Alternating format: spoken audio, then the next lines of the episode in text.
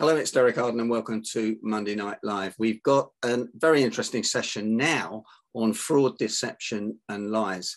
I myself have been uh, very involved in uh, deception and fraud and lies and recovering money off for the various companies that I work for, um, handling crooks, sussing out crooks, teaching how to spot liars. And in fact, one of my clients has asked me on Thursday to spend a session with him and his executive team. They're in the construction industry, um, working through how they deal with people that are lying to them and they know they're lying.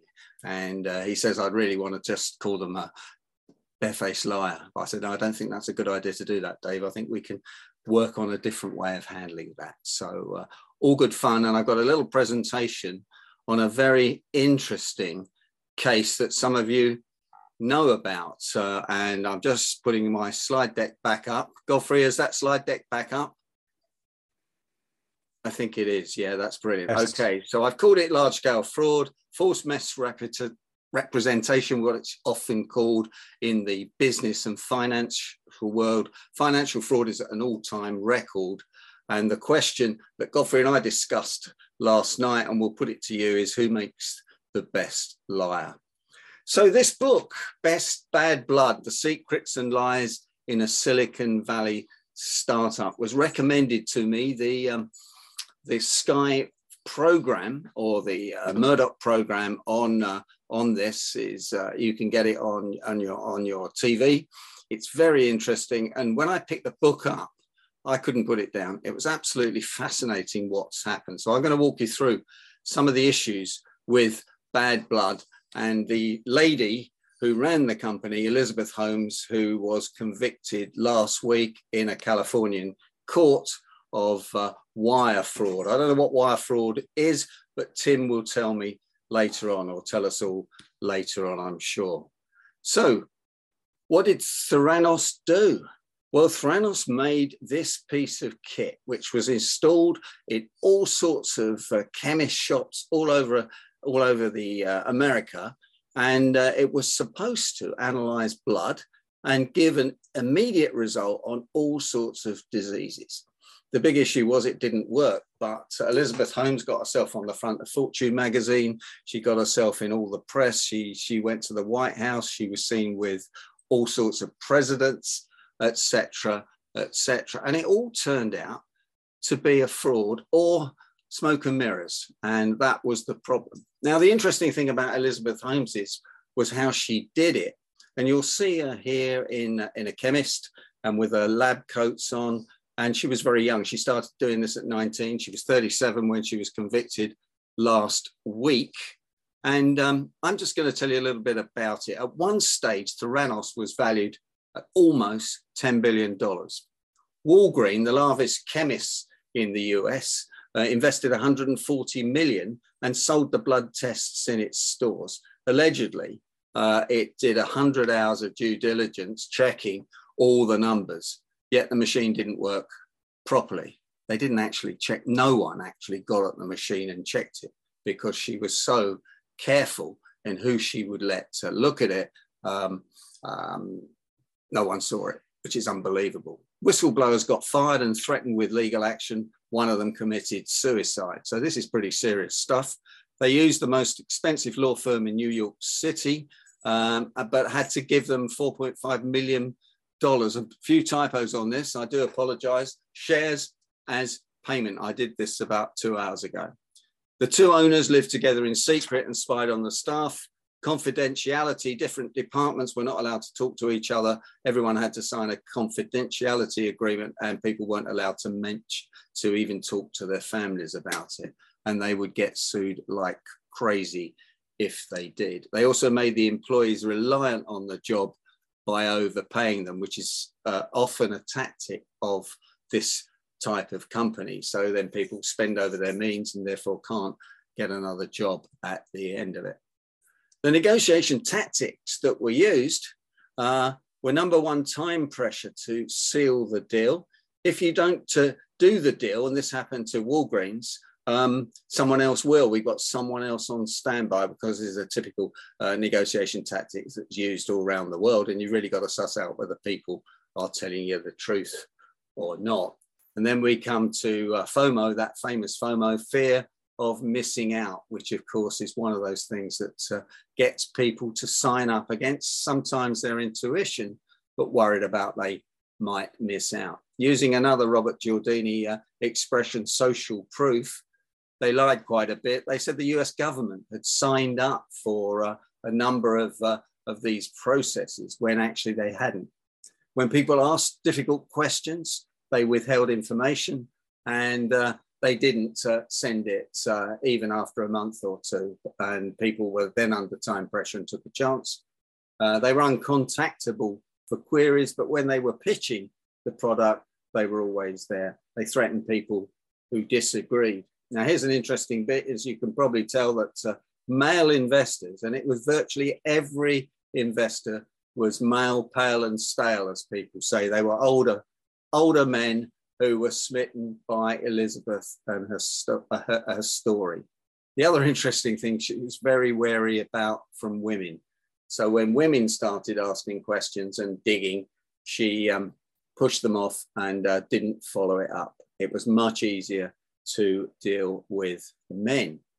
Uh, the picture on the left is uh, Elizabeth uh, a few weeks ago at her trial. Notice how she plays the hair card to the jury as well. She was up to, as I saw it, every uh, negotiation tactic and trick that uh, she could. And in fact, she wasn't convicted on all the 10 accounts. I think she was convicted on four of them. It will be interesting to see what happens next. And I know Tim's got a view on that uh, later. So, what about Elizabeth? She was mesmerizing, intoxicating, likable, attractive, and very ruthless. She fired people that tried to blow the whistle almost within a minute. She had a hypnotic voice. Watch the video. She's got a very deep voice, and I don't know how she does it. She's obviously had a voice coach. She's deepened her voice to give her more authority. Exactly what uh, Margaret Thatcher did in the 80s in the UK. Hypnotic eyes, described as piercing eyes, blue eyes, uh, perhaps even with dilated pupils to make her look even more um, likable. Didn't blink. They stared at you with these huge blue, eyes. And she dressed in black like Steve Jobs. Her ambition was to be the next Apple. That's uh, that's what um, that's what came out of it. Moving on, uh, Rupert Murdoch invested 125 million dollars. The DeVos family, I believe, they own Walgreens, uh, the chemist supermarket invested 100 million. General James Mattis, who became the Secretary of State for Defense under Donald Trump, invested a watch, and Henry Kissinger invested money. You can see a trend here. They're all older men. Some of these people, and I don't know which ones, became non-exec directors. This gave total credibility to uh, to uh, and Theranos, even though no one had actually checked did the machine work? And I'll ask Godfrey a few questions about the questions that we should ask uh, digging down in a minute. So I'm going to put you very quickly into, uh, into um, breakout rooms. And here are the three questions. And when you get into the breakout rooms, you can deal with whichever question you like. I really don't mind. What are the patterns of this type of large fraud?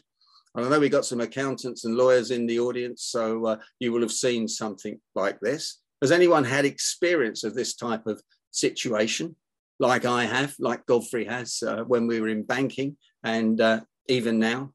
And who makes the best liar? And what are the clues? So they're the three questions. If you could remember them when you go into the breakout rooms for seven minutes, or just pick one, discuss it. Let's see what comes out of it, because there's always so much comes out of uh, the breakout groups on Monday night live. So I'm just going to move to the breakouts, open the breakout rooms, press the button, and I'll see you back in seven minutes. Welcome back, everybody. Uh, great sessions in the breakout rooms. Let's um, let's go to breakout room number one and see uh, what they came up with. Who was breakout group number one? I think that was us. Paul, okay, Alex, Amy, go for it. His... Oh, well, we had a really interesting discussion on the patterns of the type of fraud. We also did a bit of due diligence. We feel that we've probably done more due diligence than those who invested in her might have done. Uh, there was talk about her being a dropout from university, and we actually realised that university was Stanford which is interesting. And Alex found that her father was uh, had worked in Enron, and we all know at the fallout oh, wow. of Enron. So interesting there. There was a lot of talk about her being very dominant and beyond reproach, and having that incredible, credible, incredible, believable charm and she was capable of being evasive on detail because of her partner who was the more advanced and with the knowledge in the medical side so that's as much as I can offer. Anybody else from our room want to add on to that? Alex, Alex uh, you're on mute. Okay, is there anyone there? Yeah, Alex. Yeah, sorry. Um, I think there has to be a little bit of a degree of plausibility in the thing that they're selling, uh, but it's at the edge of plausibility. You, you know, it doesn't take you um, too far to tip it one way that you want to believe it. Actually, if you watch, I was watching the Sky video last night, just still doing a little bit of prep for it. And uh, I turned it off halfway through because she looks totally plausible on the video. And these are videos that they made, and they were, you know, I was almost thought she was someone like Tony Robbins. I really did. And it really looks plausible. So take a look at the video. And, uh, you know, it's, hindsight's a wonderful thing. But uh, for Walgreens to invest that sort of money and set up booths in their shops, um, I wonder if I wonder who might be being uh, being sued for that. So yeah, interesting. Quickly, Derek, if I may, Alex made a very good point where we spoke about due diligence.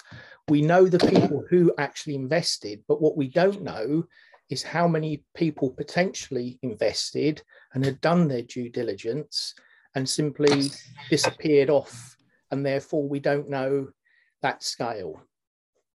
No, I'm not. I'm not sure. She obviously wanted big investors. She needed loads of money. There were 800 people employed at uh, at their head headquarters in uh, Palo Alto. If that's uh, if that's how you present. In it. terms of the due diligence, um, Derek, at a point we did talk a lot about that. But let's remember that they have started the investment, and it wouldn't have been all right if Walgreens were 100 million. It wouldn't have been 100 million in in, the, in one go they would they would get suckered in, wouldn't they, with a 10 million, 20 million, oh, we need a bit more, we need a bit more, we need a bit yeah. more. And they're getting to a space. And then very much from what I've read in the book is it was all about, well, you can't miss out. You know, look, we, we're in so far, we've got to spend a bit more money to support this because that will get the return. Uh, and, and, and I think she was very skillful at that. We're just on the edge of it. We're just almost there. Uh, Derek, if I can add something as well, uh, Walgreens' net worth is, is around about $100 billion. So actually 140 million is relatively small change, I'm afraid. Yeah. So yeah. maybe it didn't get the attention it should have done because it was just, um, you know, as Paul said, it was maybe a creeping commitment and it's not, not huge bucks in terms of a company that size. It was positioned as the next Apple. She was positioning it as the next Apple. And if you think about it, her black costumes. She had about 25 black costumes. They're all the same, hanging up in her wardrobe. They showed that. So she was, you know, emulating Steve Jobs. And I think she believed it. She believed it would work. Um, and that happens in a lot of those sort of situations till it doesn't work. And then you find out the books have been been cooked. Uh, which group wants to go next? How about number four? Uh, well, we got Godfrey and Tim waving. That's great. And Paul scratching his head. Yeah. Go free. Uh, yeah, uh, I was with um, Christine and uh, Andrew.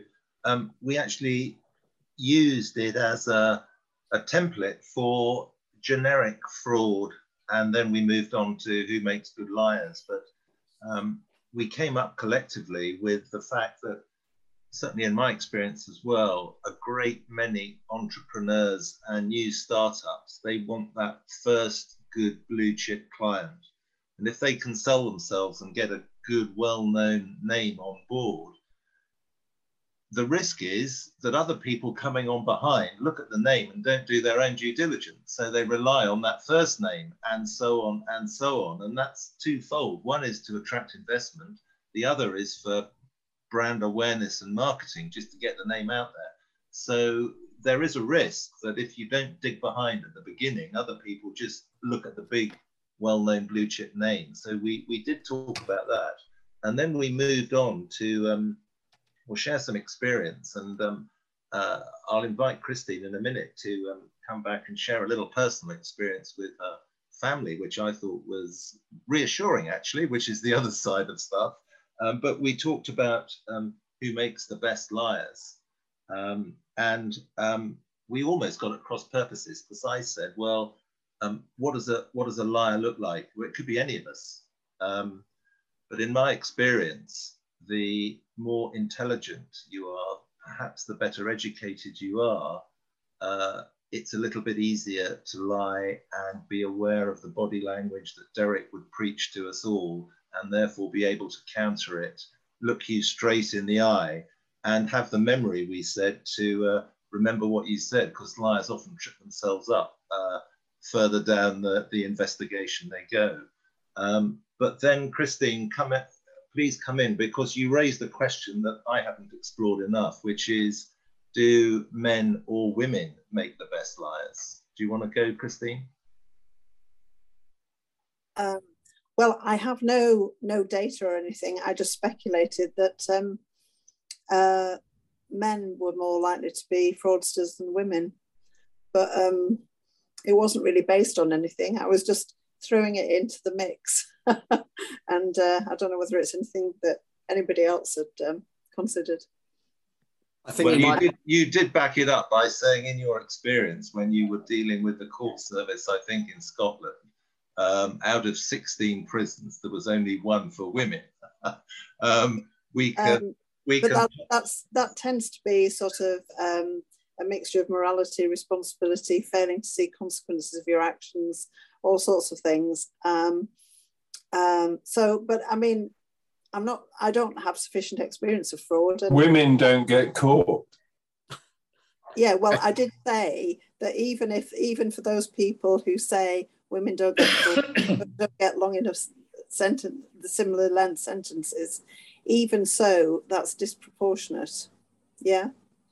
But anyway, um, but the good news story that Godfrey mentioned was yeah. my dad, who's just turned 93, was on the phone to the bank, was having difficulty in uh, remembering um, the the uh, the number that had been given, and sought the assistance of uh, the guy who repairs his computer, who happened to be in the room, who's a bit gruff. And the woman said, "If there's somebody else there, I can't speak to you over the phone." The woman at the bank, and um, the computer man got even gruffer and said, "Oh, I don't know why not," and what have you, you know. And, um, and then she said to my dad, "Are you being threatened?" and and what have you? And he said, "No, no, it's fine. It's you know, um, Keith down the road." Um, anyway, and she said she would have to phone him back later or another, another day about this matter. But actually, um, within an hour of putting the phone down, given that this is rural Cumbria, um, there was a policewoman knocking on the door just to make sure that he was okay, which I thought was quite impressive. Obviously, they'd have his date of birth. Um, but I mean, cops don't get out and around Cumbria that quickly generally, so it was quite impressive. I, I, thought that was very reassuring and well done the bank for doing that. The, co- the co-op bank. Well, well done the co-op. yeah. Well, those of us that work for one or two banks probably uh, think they wouldn't have done it. Just for um, everybody's information that doesn't know, Godfrey was a, a, uh, private detective for over 20 years, so he's got a lot of experience in that. And uh, John Lisby uh, ran a huge uh, accountancy practice for a number of years, so we've got uh, quite some experts on here. So thanks for the input and thanks for that, Christine. That's that was um, that sounds fabulous. I'm sure we got some fraud, personal fraud stories to tell each other at some stage, but let's stick to the corporate stuff for now. Um, who wants to go next? Who's got uh, Tim Durkin? And then it looked like Nigel Kirby, but it may be just rubbing his nose. Um, I was watching the body language carefully. Well, I had the pleasure of sharing the room with Michael O'Hara, and uh, we discovered that the best way to detect it is number one to make to under uh, th- that it would be an outlandish claim. Like Theranos said, one drop will screen for hundreds of different maladies. Um, so the more outlandish, the more likely it is to be believed. Um, there's a, a lot to be said for force of personality. She practiced the force of personality, but other people who have traded on the force of personality are Donald Trump. Elon Musk continues to do it with his unprofitable car company, um, if you take away government funding. Um, and, and, so there's a great deal of force of personality that she exhibited. And the key in her case, I believe, part of the key was timing.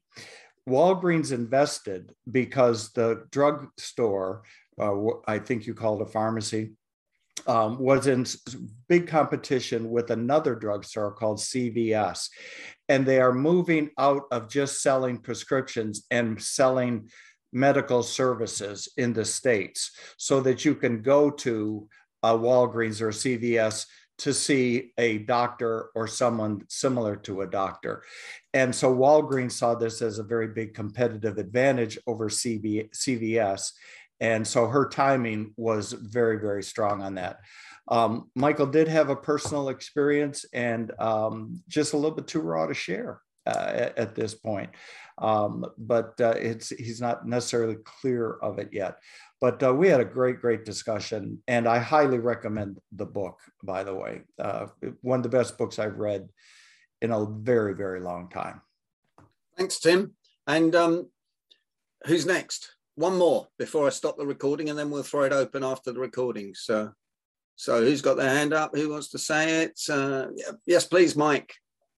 Um, our, our group, um, we we took a slightly different angle um, because uh, apologies, I think it was Lynn threw in the word psychopath. Mm. Um, and then we did some digging around what the definition of a psychopath was and how that worked, and just their ability, their charisma, their focus, all the traits that we're describing that you have to have to be able to make a fraud stick, um, and their ability to see that through. And then the contrast of that is the uh, uh, some of you were talking about due diligence before, but that's then that's down to the emotion and the uh, the the way that they get caught up, the investors, um, because of the names of other people there. Well, it must be okay because Bob's in there, so I'll throw some more money in as well. Uh, so that means that sort of feeds off the one. So you've got this psychopathic, narcissistic individual who believes what they say and is incredibly convincing in how they come across and what they're doing uh, with no remorse and, and no scruples. And then you've got others who are wanting to get involved in the, the next biggest thing on the planet that's going to change the world. And they want their legacy there, they want their life, uh, they, they want a statue built to their ego. Um, so hence they're jumping on board to get involved. So it was, it was a, um, a combination of all. Uh, yeah, I'm sure there was a lot more. Janice, had, uh, you you had plenty to say as well, and and if it was gone off at the moment. I'm trying to cover without sort of speaking for everybody else. You're doing a great job, Mike. Um, Janice, do you want to come in? You're closer. To, you're closer to this than we are. I just wanted to. I, I was well. We did get to the whole psychopath thing, which is I find very interesting. But I wanted to know what the underlying motivation was and how she got into this and why these brilliant investors didn't do the correct due diligence in the first place and why they were so motivated. Well, I can see why they'd be motivated to jump on her bandwagon, like um, Tim was talking about Walgreens. That made a lot of sense to me. But the original investors, the angel type investors, I, I would think they do really rigid due diligence. So I just, maybe she faked her books and maybe she faked at the very beginning was just faking everything. I'm not really sure, but what was I don't know. I, I just think it's it's so frustrating to me that this even happened. Yeah, I'll try and answer that very quickly with one or two things I read in the book. Number one was um, there's a lot of money sloshing around to get into these startups. Yeah. Um, I understand in California, even more money. So people didn't want to miss out. It was the fear of missing out. So she sold it you know, through Robert Cialdini's influencing strategy. She was liked, um, she was charming, um, she targeted the older male investors. Um, with Walgreens, definitely, she said, We're about to sign with your competition, which is the one that Tim said she was believable. Um, and she was attractive to the grandfather type of male. I think she played on that big time. And it's very interesting, Janice, that when someone like you turned up and asked a few questions, um, a woman, she didn't answer them. She just um, got rid of you. Oh, we don't want your money or something. So that's how she that's how she played it. So, but um, yeah, I read. I don't know if it's true in the Financial Times a few weeks ago that uh, one in five chief executives are psychopaths. Now, someone said they're probably socio- sociopaths. I didn't really know the difference between the two. Sociopath but... is a murderer. um, I'm, I'm going to look up really quick. Yeah, it was this. Um, um, you'll do as I say. I've got no emotions. I don't care about you. Um, let's yeah. just get get this done. And she did that because she didn't care. She didn't care about the guy that killed himself, who was the whistleblower, and he was so stressed up about it. She she didn't she she didn't even call his wife, etc. So, yeah. so yeah, there we Sociopaths are. Sociopaths or psychopaths are not necessarily violent. Um, oh. They're actually your traditional con man. Yeah. Uh huh. Somebody okay. interesting in the chat. Yeah, well, I will save the chat box. Um, one last one last short comment before we close the uh, recording, and then uh, then we'll stay on. I think what is interesting, speaking of the grandfather effect, um, one of the people not mentioned as her early backer financially and emotionally was former United States Secretary of State uh, George Shultz. It was his grandson who worked with Theranos that started to blow the whistle told his grandfather about it. His grandfather, still being so enamored with Elizabeth, almost broke relationships permanently with his beloved grandson over um, the fact that George Shultz, the senior, um, believed her, and it's it's just an amazing story of how many brilliant people were fooled. Uh, it's a it's a again, I highly recommend the book for a lot of reasons.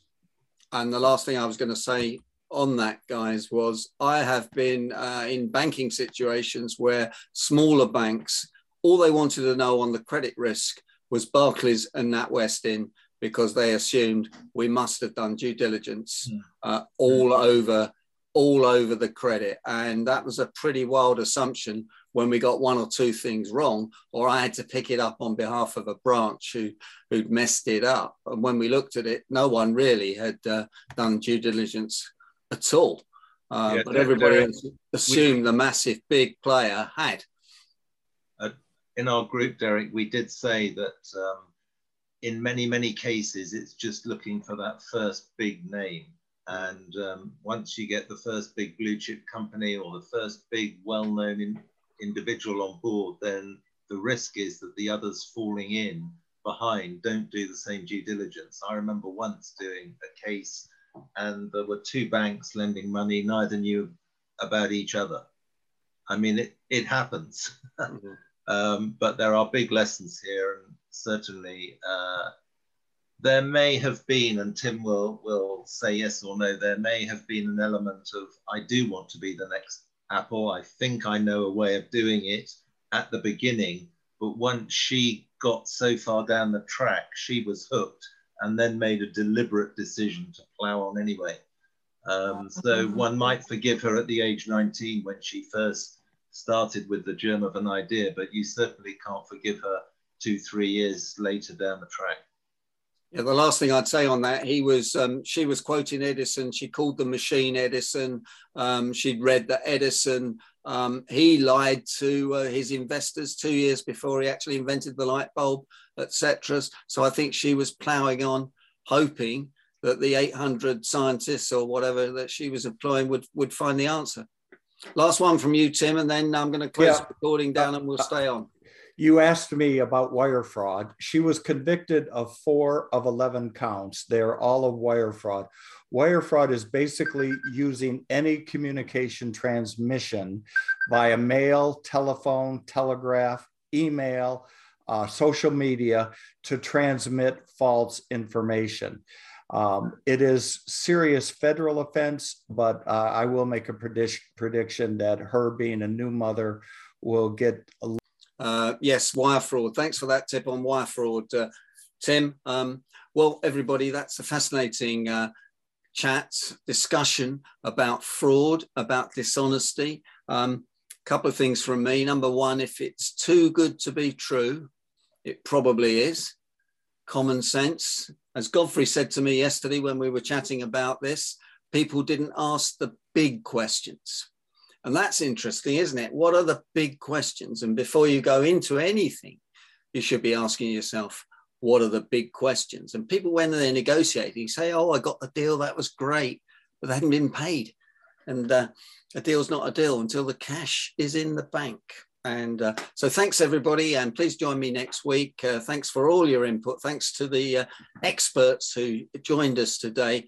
And uh, look forward to seeing you next week. If you're watching this on YouTube or listening to this on the podcast channel, uh, please like it and please recommend it to your friends. My name's Derek Arden. Thank you.